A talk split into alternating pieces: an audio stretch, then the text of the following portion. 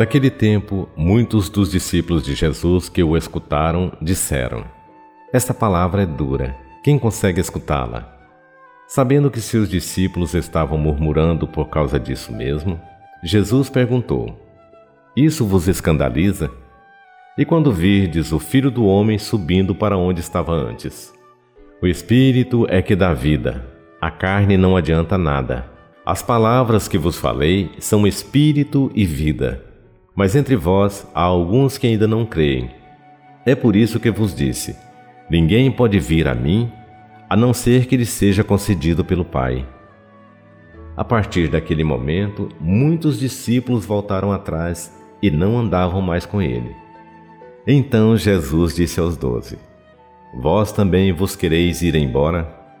Simão Pedro respondeu: A quem iremos, Senhor? Tu tens palavras de vida. Nós cremos firmemente e reconhecemos que tu és o Santo de Deus. Palavra da salvação.